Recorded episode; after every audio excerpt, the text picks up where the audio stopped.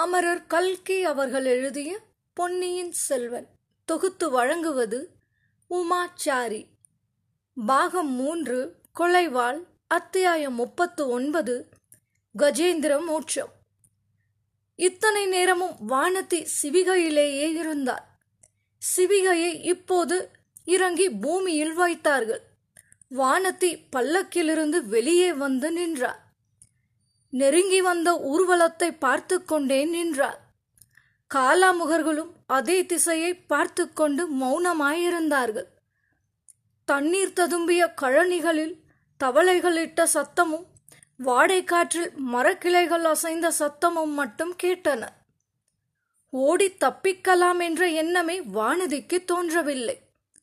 அது இயலாத காரியம் என்று அவளுக்கு தெரிந்திருந்தது.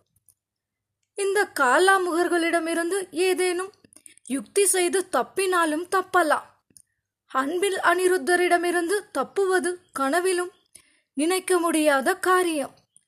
அவருடைய அறிவாற்றலும் ராஜதந்திரமும் சூழ்ச்சித்திறனும் உலக பிரசித்தமானது.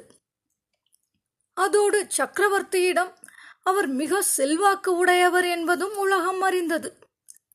பழையாறையிலிருந்து அரண்மனை பெண்டிர் சோழ சாம்ராஜ்யத்தின் மற்ற அதிகாரிகளையும் சிற்றரசர்களையும் பற்றி வம்பு பேசுவார்கள்.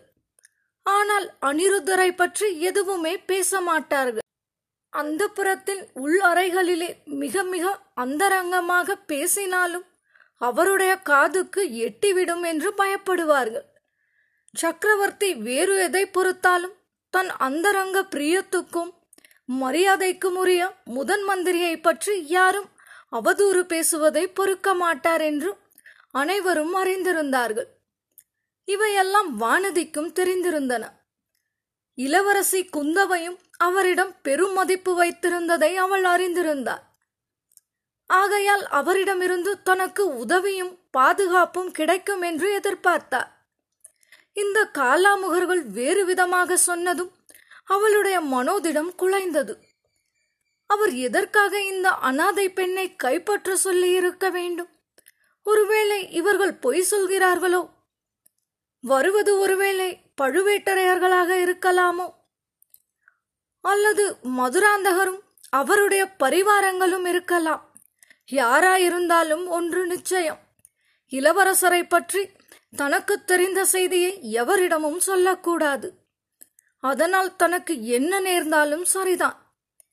தன் உயிரே போவதாயிருந்தாலும் சரிதான். இதை பற்றி எண்ணியதும் வானத்தி குலைந்த மனோதிடத்தை மீண்டும் பெற்றாள். வரட்டும் யாராயிருந்தாலும் வரட்டும். நான் கொடும்பாலூர் வேலிர் வீர பரம்பரையில் வந்தவள் என்பதை நிலைநாட்டுகிறேன். குந்தவை பிராட்டியின் அந்தரங்க தோழி என்பதையும் காட்டிக் கொடுக்கிறேன். ஊர்வலத்தில் ஒரு பல்லக்கு மட்டும் பிரிந்து முன்னால் வந்தது. மற்ற யானை குதிரை பரிவாரங்கள் எல்லாம் சற்று பின்னால் நின்றன. முன்னால் வந்த பல்லக்கு வானத்தியின் அருகில் வந்ததும் பூமியில் இறக்கப்பட்டது. அதனுள்ளிருந்து முதன் மந்திரி அனிருத்தர் வெளியே வந்து நின்றார் அவர் சமிக்ஞை காட்டவே சிவிகை சுமந்தவர்களும் காலாமுகர்களும் அப்பால் நகர்ந்து சென்றார்கள். அனிருத்தர் வானதியை மேலும் கீழும் உற்று பார்த்து இது என்ன விந்தை? நான் காண்பது கனவு அல்லவே. என் முன்னால் நிற்பது கொடும்பாலூர் இளவரசிதானே. ஈழத்து போரில் வீர சொர்க்கம் எய்திய பராந்தகன் சிறிய வேளாரின் செல்வ புதல்வி வானதிதானே என்று கேட்டார். ஆமையா நான் காண்பதும் கனவு அல்லவே. என் முன்னால் நிற்பது சோழ சாம்ராஜ்ய மக்களின் பயபக்தி மரியாதைக்குரிய அன்பில் அனிருத்த பிரம்மராயர்தானே. சக்கரவர்த்தியின் அந்தரங்க அபிமானத்தை பெற்ற முதன் மந்திரியார்தானே என்றாள் வானதி. தாயே நான் யார் என்பதை நீ அறிந்திருப்பது பற்றி சந்தோஷப்படுகிறேன். இதனால் என்னுடைய வேலை எளிதாகும். உனக்கும் அதிக கஷ்டம் கொடுக்க வேண்டி ஏற்படாது. ஆஹா அதை பற்றி தங்களுக்கு கவலை வேண்டாம். தங்களை போன்ற அமைச்சர். திலகத்தினால் எனக்கு கஷ்டம் நேர்ந்தால் அதை நான் பொருட்படுத்த மாட்டேன். அதை கஷ்டமாகவே கருத மாட்டேன் என்றார். உன் வார்த்தைகள் மேலும் எனக்கு திருப்தி அளிக்கின்றன. உன்னை அதிகமாக கஷ்டப்படுத்தும் உத்தேசமும் எனக்கு இல்லை. இரண்டொரு கேள்விகள் உன்னிடம் கேட்கப் போகிறேன். அவற்றுக்கு மறுமொழி சொல்லிவிட்டால் போதும். ஐயா நீங்கள் என்னை கேள்வி கேட்பதற்கு முன்னால் நான் கேட்பதற்கு சில கேள்விகள் இருக்கின்றன என்றாள் வானதி. கேளம்மா தயக்கமில்லாமல் கேள். நான் உன் தந்தையை ஒத்தவன். உன்னை என் மகளாகவே கருதுகிறேன். சில நாளைக்கு முன்பு உன் பெரிய தகப்பனார் சேனாதிபதி பூதி விக்ரமகேசரியை மாத்தோட்டத்தில் சந்தித்தேன். உன்னை என்னுடைய மகளைப் போல பாவித்து கவனித்துக் கொள்ள வேண்டும் என்று சொன்னார். அப்படியே வாக்களித்தேன். வந்தனம் என் தந்தையே குழந்தை பிராயத்தில் தகப்பனை இழந்த எனக்கு தந்தையாயிருப்பதாக முன்னொரு தடவை சக்கரவர்த்தி வாக்களித்தார். இப்போது தாங்கள் ஒரு தந்தை தோன்றியிருக்கிறீர்கள். இனி எனக்கு என்ன குறை என்றால் வானதி. நீ என்னிடம் கேட்க விரும்பியதை சீக்கிரம் கேள். அம்மா வானம் கருத்து இருள் சொல்கிறது மழை வரும் போல தோன்றுகிறது. தந்தையை சாலையோடு பல்லக்கில் பிரயாணம் செய்து கொண்டிருந்த தங்கள் அருமை மகளை இந்த காலாமுகர்களை விட்டு வழிமறித்து இவ்விடம் பலவந்தமாக கொண்டு சேர்க்கும்படி செய்தது தாங்கள்தானா? இந்த அபலை பெண்ணின் கையை தீவர்த்தி பிழம்பில் காட்டி எரிக்கும்படி சொன்னதும் தாங்கள்தானா? இந்த பயங்கரமான மனிதர்கள் அவ்வாறு தங்கள் மீது குற்றம் சாட்டினார்கள். நான் அதை நம்பவில்லை என்றாள் வானதி. இவர்கள் கூறியது உண்மையே. நான் தான் இவர்களுக்கு அவ்விதம் கட்டளையிட்டேன். அது குற்றமாயிருந்தால் அதற்கு பொறுப்பாளி நானே என்றார் அனிருத்தர். மூன்று உலகமும் புகழ்பெற்ற சோழ நாட்டு முதன் மந்திரியே தங்கள் பேச்சு எனக்கு வியப்பளிக்கிறது. குற்றமாயிருந்தால் என்றீர்களே தாங்கள் சகல தர்ம சாஸ்திரங்களையும் நீதி சாஸ்திரங்களையும் கற்று உணர்ந்தவர்.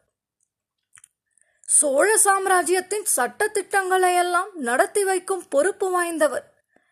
நீதிக்கு மாறாக சக்கரவர்த்தியை காரியம் செய்தாலும் அதை கண்டித்து நியாயமாக நடக்கச் செய்யும் உரிமை வாய்த்தவர். ஒரு காரியம் குற்றமா இல்லையா என்பது தங்களுக்கு தெரியாவிட்டால் வேறு யாருக்கு தெரியும்? சாலையோடு பிரயாணம் செய்யும் அபலை பெண் ஒருத்தியை பலவந்தமாக வழிமறித்து தனி இடத்துக்கு கொண்டு சேர்ப்பதும் அந்த பெண்ணை சித்திரவதை செய்வதாக பயமுறுத்துவதும் குற்றமா இல்லையா? என்று தங்களுக்கு தெரியாமல் போனால் வேறு யாரை கேட்டு தெரிந்து கொள்வீர்கள்? சுந்தர சோழ சக்கரவர்த்தியின் ராஜ்யத்தில் வழிப்பிரயாணத்தில் எவ்வித பயமும் கிடையாது என்று கேள்விப்பட்டு இருந்தேன். அதிலும் பெண்களை துன்புறுத்தும் துஷ்டர்களுக்கு கடும் தண்டனை உண்டு என்றும் கேள்விப்பட்டு இருந்தேன். அது குற்றமா இல்லையா என்று தங்களுக்கு சந்தேகம் தோன்றியிருப்பது மிக வியப்பான காரியம் அல்லவா என்றாள் வானதி. முதன் மந்திரி அனிருத்தர் திணறிப் போனார். இடையில் குறுக்கிட்டு பேச அவர் இரண்டு தடவை முயன்றும் பயன்படவில்லை. இப்போது அவர் குரலை கடுமைப்படுத்திக் கொண்டு பெண்ணே கொஞ்சம் பொறு. உன் பேச்சு திறமை முழுவதையும் காட்டிவிடாதே. குற்றமா இல்லையா என்று நான் சந்தேகப்படுவதற்கு காரணம் இல்லாமல் போகவில்லை. அது நான் கேட்கும் கேள்விக்கு நீ சொல்லும் விடையை பொறுத்து இருக்கிறது. முக்கியமான ராஜாங்க ரகசியம் ஒன்றை அறிந்த பெண் ஒருத்தி நாகைப்பட்டினம் சாலையில் போவதாக நான் கேள்விப்பட்டேன். அந்த பெண்ணை தடுத்து நிறுத்தும்படி என் மனிதர்களுக்கு கட்டளையிட்டேன். அவர்கள் என்னுடைய கட்டளையை நிறைவேற்றுவதாக எண்ணிக்கொண்டு செய்திருக்கிறார்கள். ஒருவேளை அவர்கள் தவறு செய்திருக்கலாம். ராஜாங்க சதிவேலையில் ஈடுபட்ட பெண்ணுக்கு பதிலாக குடந்தை ஜோதிடரிடம் ஜோதிடம் கேட்டுவிட்டு திரும்பியா? உன்னை கைப்பற்றி இருக்க கூடும். மகளே நீ சொல். குடந்தையிலிருந்து பழையாறைக்கு திரும்புவதுதான் உன் நோக்கமா? சிவிகை தூக்கிகள் தவறாக உன்னை நாகைப்பட்டினம் சாலையில் கொண்டு போனார்களா? ராஜாங்கத்துக்கு விரோதமாக சதி செய்த ஒருவனை அந்தரங்கமாக பார்க்கும் நோக்கத்துடன் நீ நாகைப்பட்டினத்துக்கு புறப்படவில்லை. இல்லை என்று நீ சொல்லி நிரூபித்தாயானால் இவர்கள் செய்தது குற்றமாகும். அதில் எனக்கும் பங்கு உண்டுதான். என்ன சொல்கிறாய்? பெண்ணே இன்னும் தெளிவாகவே கேட்டுவிடுகிறேன்.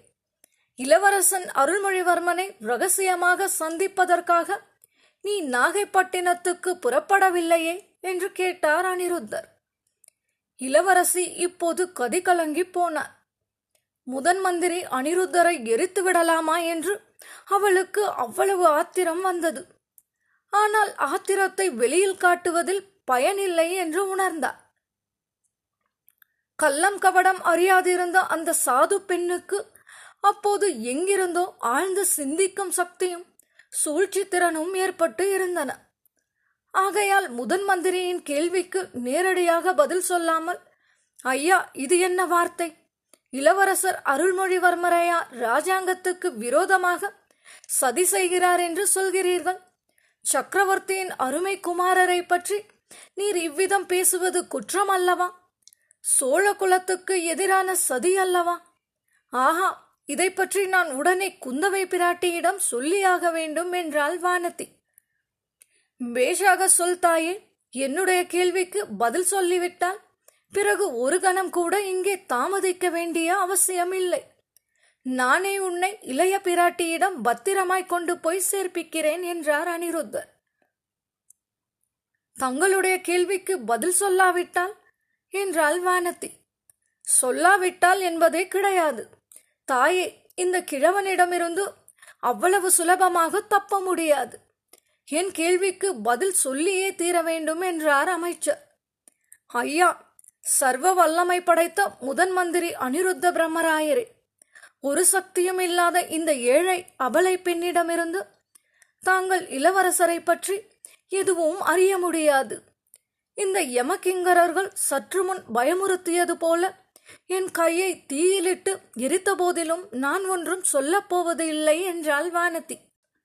கொடும்பாலூர் வீரவேலிர் குலத்துதித்த கோமகளே உன்னுடைய மன உறுதியைக் கண்டு மெச்சுகிறேன் ஆனால் இளவரசரை பற்றி ஒரு விவரமும் சொல்ல மாட்டேன் என்று நீ கூறினாயே. அது அவ்வளவு சரியென்று ஏற்கனவே சில விவரங்கள் நீ சொல்லிவிட்டாய் இன்னும் ஒரு விவரத்தையும் சொல்லிவிட்டால் அதிகம் நஷ்டம் ஒன்றும் நேர்ந்து விடாது. என் வேலையும் எளிதாய் போய்விடும் என்றார். வானதி மறுபடியும் திடுக்குற்றார். வாய் தவறி ஏதாவது சொல்லிவிட்டோமா? என்று நினைத்தபோது அவளுடைய நெஞ்சை யாரோ இறுக்கி பிடிப்பது போல இருந்தது. உடம்பெல்லாம் பதறியது. இல்லை நான் ஒன்றும் சொல்லிவிடவில்லை. இந்த கிழவர் என்னை ஏமாற்ற பார்க்கிறார் என்று எண்ணி சிறிது தைரியம் அடைந்தார். ஐயா வேதம் சொல்லும் உம்முடைய வாயிலிருந்து பொய் வரலாமா? சுந்தர சோழரின் முதலமைச்சர் இல்லாததை கற்பித்து சொல்லலாமா? நான் இளவரசரை பற்றி எதுவும் கூறவில்லையே.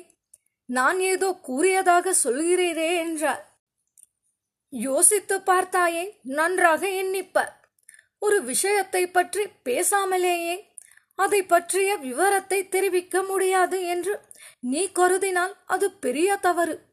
நீ சொல்லாமல் சொன்ன விவரத்தை குறிப்பிடுகிறேன். இளவரசர் அருள்மொழிவர்மர் கடலில் மூழ்கி இறந்து விட்டதாக உலகமெல்லாம் பேச்சாக இருக்கிறது.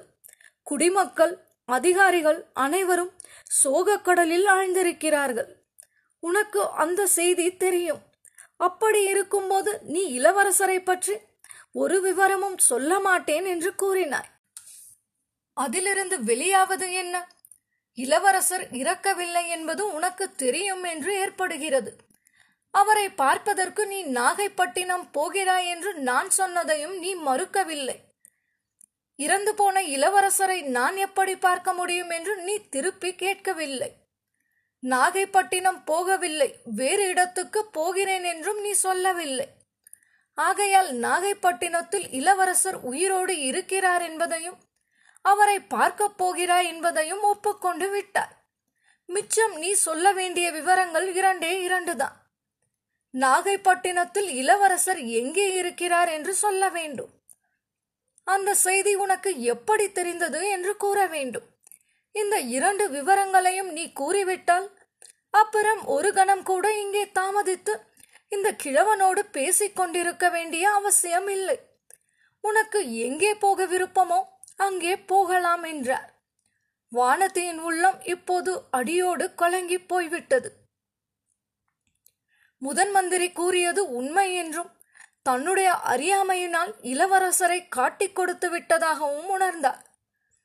தான் செய்துவிட்ட குற்றத்துக்கு பிராயச்சித்தம் உண்டா? கிடையவே கிடையாது. உயிரை விடுவதை தவிர வேறு ஒன்றும் இல்லை. ஐயா தாங்கள் என் பெரிய தந்தையின் ஆப்த நண்பர் என்று சொன்னீர்கள். என்னை தங்கள் மகள் என்றும் உரிமை கொண்டாடினீர்கள். தங்களை ஒன்று கேட்டுக்கொள்கிறேன். நான் நாகைப்பட்டினம் போகவும் விரும்பவில்லை பழையாறைக்கு போகவும் விரும்பவில்லை. கொடும்பாலூருக்கு போக விரும்புகிறாயாக்கும்? அது நியாயம்தானே? அங்கேயே உன்னை கொண்டு போய் சேர்ப்பிக்கிறேன் என்றார் முதன் மந்திரி. இல்லை கொடும்பாலூர் போகவும் நான் விரும்பவில்லை. இந்த உலகத்தை விட்டு மறு உலகத்துக்கு போக விரும்புகிறேன். தங்களுடைய ஆட்களிடம் சொல்லி அதோ தெரியும் பலிபீடத்தில் என்னை பலி கொடுத்து விடச் சொல்லுங்கள். நான் தயாராக இருக்கிறேன் என்று சொன்னார். உன்னுடைய விருப்பம் எதுவோ அதை நிறைவேற்றி வைப்பதாக சொன்னேன். ஆகையால் மறு உலகத்துக்குத்தான் நீ போக வேண்டும் என்றால் அங்கேயே அனுப்பிவிடுகிறேன். ஆனால் அதற்கு முன்னால் என்னுடைய கேள்விகளுக்கு விடை சொல்லியாக வேண்டும் என்றார் அனிருத்தர். ஐயா என்னை வீணில் துன்புறுத்த வேண்டாம். நான் எந்த கேள்விக்கும் பதில் சொல்லப் போவது இல்லை என்னை தங்கள் மகளாக கருதுவதாய் சற்று முன் தாங்கள் சொன்னது உண்மையாயிருந்தால் அதில் யாதொரு சந்தேகமும் இல்லை. உன்னை நான் பெற்ற மகளாகவே கருதுகிறேன். உன் குடும்பத்தார் எனக்கு எவ்வளவு வேண்டியவர்கள் என்பது ஒருவேளை உனக்கு தெரிந்திராது. உன் பெரிய தந்தையும் நானும் நாற்பது ஆண்டுகளாக தோழர்கள். ஆனால் ராஜாங்க காரியங்களில் சிநேகிதம் உறவு என்றெல்லாம் பார்ப்பதற்கு இல்லை. பெற்ற தந்தை என்றும் பார்க்க முடியாது. அருமை குமாரி என்றும் பார்க்க முடியாது. ஏன்? சக்கரவர்த்தியின் காரியத்தையே பார். நமது சொந்த குமாரன் ராஜாங்கத்துக்கு விரோதமாக சதி செய்தபடியால் அவரை சிறைப்படுத்திக் கொண்டு வரும்படி கட்டளையிடவில்லையா? ஐயா பொன்னியின் செல்வரை பற்றியா இவ்வாறெல்லாம் பேசுகிறீர்கள்? அவர் ராஜாங்கத்துக்கு விரோதமாக என்ன சதி செய்தார்? என்று கேட்டாள் வானதி. ஓஹோ! உனக்கு அது தெரியாது போல் இருக்கிறது. இலங்கைக்கு போர் செய்ய போவதாக சொல்லிவிட்டு பொன்னியின் செல்வர் போனார் அங்கே நமது வீரப்படைகள் இலங்கை படைகளை முறியடித்தன. அந்த சந்தர்ப்பத்தை உபயோகித்துக் கொண்டு இளவரசர் அருள்மொழிவர்மர் இலங்கை சிம்மாசனத்தை கைப்பற்றிக் கொள்ள பார்த்தார். இது ராஜாங்கத்துக்கு விரோதமான சதி அல்லவா? இதை அறிந்ததும் சக்கரவர்த்தி தமது திருக்குமாரரை சிறைப்படுத்திக் கொண்டு வருவதற்கு கட்டளை அனுப்பினார். இளவரசர் அக்கட்டளையை மீறி கடலில் வேண்டுமென்று குதித்துத்தான் இறந்து விட்டதாக பொய் செய்தியை பரப்பச் செய்தார். பிறகு கரையேறி எங்கேயோ ஒளிந்து மறைந்திருக்கிறார். இந்த விவரங்கள் உனக்கு தெரியாதபடியால் அவர் இருக்கும் இடத்தை நீ சொல்ல மறுத்தாய் போலும். அப்படிப்பட்ட ராஜாங்க விரோதியை நீ மறைத்து வைக்க முயன்றால் அது பெரிய குற்றமாகும். ஆகையால் சொல்லிவிடு என்றார் முதன் மந்திரி. வானத்தை இதுவரை அடக்கி வைத்திருந்த ஆத்திரமெல்லாம் இப்போது பொங்கி பீறிக்கொண்டு வெளிவந்தது. பொன்னியின் செல்வரை குறித்து முதன் மந்திரி கூறிய தூஷணைகளையெல்லாம் அவளால் பொறுக்க முடியவில்லை. அந்த சாது பெண் வீர ஆவேசமே உருவெடுத்தவள் போலாகி கூறினார். ஐயா தாங்கள் கூறியது ஒன்றும் உண்மையில்லை. இளவரசர் மீது வீண் அபாண்டம் கூறினீர்கள். இலங்கையில் நமது படைகள் சோர்வடைந்திருந்த காலத்தில் இளவரசர் அங்கே சென்றதினாலேயே உற்சாகம் கொண்டு போராடினார்கள். பொன்னியின் செல்வர்தான் இலங்கையில் நம் வெற்றிக்கு காரணமானவர் என்பது உலகறிந்த உண்மை. அவருடைய வீரத்தையும் மற்ற குணாதிசயங்களையும் பார்த்து இலங்கை மக்கள் அவர் மீது அன்பு கொண்டார்கள். போரில் புறமுதுகிட்டோடி ஒளிந்து கொண்ட தங்கள் அரசனுக்கு பதிலாக இளவரசரை தங்கள் அரசனாக்கிக் கொள்ள விரும்பினார்கள். புத்த குருமார்கள் இலங்கை சிம்மாசனத்தை பொன்னியின் செல்வருக்கு அளித்தார்கள். பொன்னியின் செல்வர் சிம்மாசனம் தமக்கு வேண்டாம் என்று மறுதளித்தார். அத்தகைய நேர்மையானவரை குறித்து தாங்கள் இவ்வாறு அவதூறு சொல்லியிருக்கிறீர்கள். இளவரசர் தந்தையின் கட்டளை என்று அறிந்ததும் தாமே சிறைப்பட்டு நேரே தஞ்சைக்கு புறப்பட்டு வந்தார். அவர் கடலில் வேண்டுமென்று குதிக்கவில்லை. தம் அருமை சிநேகிதரின் உயிரை காப்பாற்றுவதற்காகவே குதித்தார். சக்கரவர்த்திக்கு விரோதமாக அவர் சதி செய்யவும் இல்லை. இந்த அபாண்டங்களை எல்லாம் கேட்க என் செவிகள் என்ன துர்பாக்கியம் செய்தனவோ தெரியவில்லை. அனிருத்தர் லேசாக சிரித்துக்கொண்டே பெண்ணே அருள்மொழிவர்மருக்காக நீ இவ்வளவு ஆத்திரமாக பரிந்து பேசுவதை கேட்பவர்கள் என்ன நினைப்பார்கள் தெரியுமா? நீங்கள் இருவரும் காதலர்கள் என்று நினைப்பார்கள் என்றார். ஐயா தாங்கள் இப்போது கூறியதில் பாதி மட்டுமே உண்மை. நான் அவருக்கு என் உள்ளத்தை பறிகொடுத்திருப்பது மைதான். இதை தங்களிடமிருந்து நான் மறைக்க விரும்பவில்லை. ஆனால் அவர் இந்த அனாதை பெண்ணுக்கு தன் உள்ளத்தில் இடம் கொடுத்திருப்பதற்கு நிச்சயமில்லை. வானத்தில் ஜொலிக்கும் சந்திரன் மீது அன்றில் பறவை காதல் கொள்ளலாம். ஆனால் சந்திரனுக்கு அன்றில் பறவை ஒன்று இருப்பதே தெரிந்திராது என்றார் ஆஹா என் அருமை சிநேகிதரின் மகள். இவ்வளவு சிறந்த கவிதா ரசிகை என்பது இதுவரை எனக்கு தெரியாமல் போயிற்று. இளைய பிராட்டி குந்தவையின் அந்தரங்க தோழி அல்லவா? என்றார் முதன் மந்திரி. போதும் போதும். தங்கள் புகழ்ச்சியை கேட்க நான் விரும்பவில்லை. ஒன்று என்னை என் வழியே போவதற்கு விடுங்கள். இல்லாவிடில் உங்கள் ஆட்களை அழைத்து கட்டளையிடுங்கள். பெண்ணே கொஞ்சம் பொறு. பொன்னியின் செல்வரை பற்றி உனக்கு எவ்வளவோ விவரங்கள் தெரிந்திருக்கின்றன. ஆகையால் அவர் இப்போது இருக்கும் இடமும் உனக்கு அவசியம் தெரிந்திருக்க வேண்டும். அதை மட்டும் சொல்லிவிடு. உன்னை உடனே உன் பெரிய தந்தையிடம் அனுப்பி வைக்கிறேன். அவர் இலங்கையிலிருந்து திரும்பி வந்து கொண்டிருக்கிறார். இத்தனை நேரம் மதுரைக்கு வந்திருப்பார் என்றார் அனிருத்தர். ஐயா தங்களைப் போன்ற வஞ்சம் நிறைந்த மனிதருடன் சிநேகிதமாயிருப்பவர் என்னுடைய பெரிய தந்தை அல்ல. எனக்கு உற்றார் உறவினர் யாரும் இல்லை. இளவரசரை பற்றி எல்லோரும் அறிந்திருப்பதையே நானும் சொன்னேன். வேறு எதுவும் என்னிடமிருந்து தாங்கள் தெரிந்து கொள்ள முடியாது. வீண் தாமதம் செய்ய வேண்டாம் என்றாள் வானதி. தாமதம் செய்யக்கூடாதுதான். பலமாக மழை வரும் போல் இருக்கிறது என்றார். மழை மட்டும்தானா வரும்? தங்களை போன்றவர்கள் உள்ள இடத்தில் இடி மின்னல் பிரளயம் எல்லாம் வரும் என்றால் வானதி. வானத்தியின் கூற்றை ஆமோதிப்பது போல அச்சமயம் ஒரு நெடிய மின்னல் வானத்தின் ஒரு முனையிலிருந்து இன்னொரு முனை வரையில் பாய்ந்தோடி ஜொலித்துவிட்டும் மறைந்தது. மின்னல் மறைந்து இருள் சூழ்ந்ததும் அண்ட கடாகங்கள் அதிரும்படியான பேரிடி ஒன்று இடித்தது. பெண்ணே இளவரசன் அருள்மொழிவர்மன் எங்கே இருக்கிறான் என்று சொல்ல மாட்டாயா என்று கேட்டார். சொல்ல மாட்டேன் என்றாள் வானதி நான் யூகித்தது ஊர்ஜிதமாகிறது. இளவரசன் மறைந்திருக்கும் இடத்துக்கு நீ ஏதோ ரகசிய செய்தி கொண்டு போவதற்காக புறப்பட்டாய். இது உண்மையா இல்லையா என்று கேட்டார். ஐயா வீண் வேலை. தங்கள் கேள்வி எதற்கும் இனி நான் மறுமொழி சொல்ல முடியாது என்றாள் வானதி அப்படியானால் ராஜாங்கத்துக்கு துரோகமாக சதி செய்பவர்களுக்கு அளிக்க வேண்டிய கடும் தண்டனையை உனக்கும் அளிக்க வேண்டியதுதான். வேறு வழியில்லை என்றார் அனிருத்தர். தண்டனையை ஏற்பதற்கு காத்திருக்கிறேன். ஐயா பலிபீடத்தில் என் தலையை வைக்க வேண்டும் என்றால் அப்படியே செய்கிறேன் என்றாள் வானதி. சேச்சே நீ கொடும்பாலூர் வேளிர் மகள். உனக்கு அவ்வளவு அற்பமான தண்டனை கொடுக்கலாமா? அதோ பார் அந்த யானையை. வானதி அவர் காட்டிய திசையை பார்த்தார் கண்ணம் கரிய குன்றினை போல யானை ஒன்று நின்று கொண்டு இருந்தது. கரும் கல்லினால் செய்த கரியமை பூசப்பட்ட உருவத்தைப் போல அது தோன்றியது. அதன் கருமையை நன்கு எடுத்து காட்டிக்கொண்டு இரண்டு வெள்ளை தந்தங்கள் நீண்டு வளைந்து திகழ்ந்தன. பெண்ணே கஜேந்திர மோட்சம் என்று கேள்விப்பட்டிருக்கிறாய் அல்லவா? யானையின் அபயக்குரல் கேட்டு திருமால் ஓடி வந்து முதலையை கொன்று கஜேந்திரனை மோட்சத்துக்கு அனுப்பினார். அதற்கு பதிலாக இந்த கஜேந்திரன் எத்தனை எத்தனையோ பேரை அந்த திருமால் வாசம் செய்யும் மோட்ச உலகத்துக்கு அனுப்பியிருக்கிறது. நீ இந்த உலகத்தை விட்டு மறு உலகத்துக்கு போக வேண்டும் என்று சொன்னாயல்லவா? உன் விருப்பத்தை இந்த யானை கண்மூடி திறக்கும் நேரத்தில் நிறைவேற்றி வைக்கும்.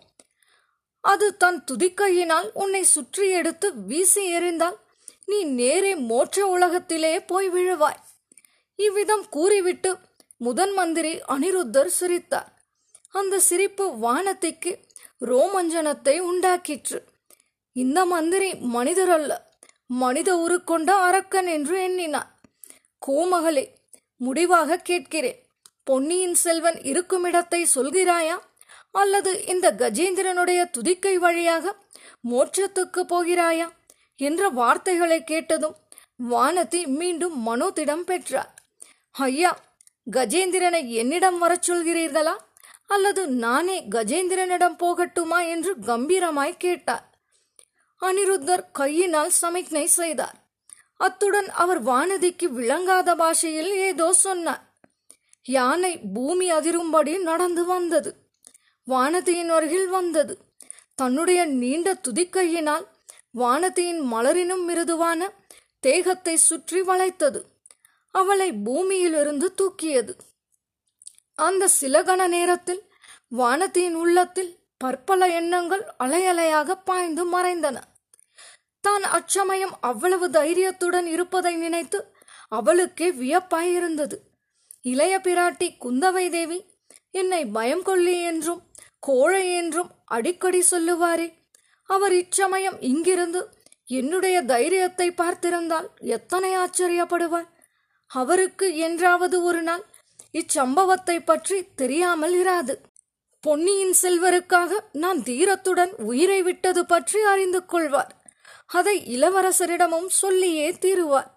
அப்போது இளவரசர் என்னை பற்றி என்ன நினைப்பார்? அந்த ஓடக்கார பெண்ணை காட்டிலும் கொடும்பாலூர் வேளார் மகள் தைரியசாலி என்று அப்போதாவது அறிந்து கொள்வார் அல்லவா? யானையின் துதிக்கை மெல்ல மெல்ல மேலே எழுந்தது. அத்துடன் வானத்தையும் மேலே ஏறினார் ஆம் அந்த பிரம்மராட்சதர் கூறியது உண்மைதான். இந்த கஜேந்திரன் என்னை நேரே மோட்சத்திற்கே அனுப்பிவிடப் போகிறது. அடுத்த கணம் என்னை வீசி எறியப் போகிறது. எத்தனை தூரத்தில் போய் விழுவேனோ தெரியவில்லை. ஆனால் விழும்போது எனக்கு பிரக்னை இராது. அதற்குள் உயிர் போய்விடும். வானதி இப்போது யானையின் மத்தகத்துக்கு மேலேயே போய்விட்டார். கண்களை மூடிக்கொண்டார் யானை தன் துதிக்கையை சுழற்றியது. வானதியை விசிறி எறிவதற்கு சித்தமாயாயிற்று. அந்த சமயத்தில் கடவுள் அருளால் வானதி தன் சுயநினைவு இழந்துவிட்டார் இத்துடன் பாகம் மூன்று கொலைவால் அத்தியாயம் முப்பத்து ஒன்பது கஜேந்திர மோட்சம் நிறைவடைந்தது.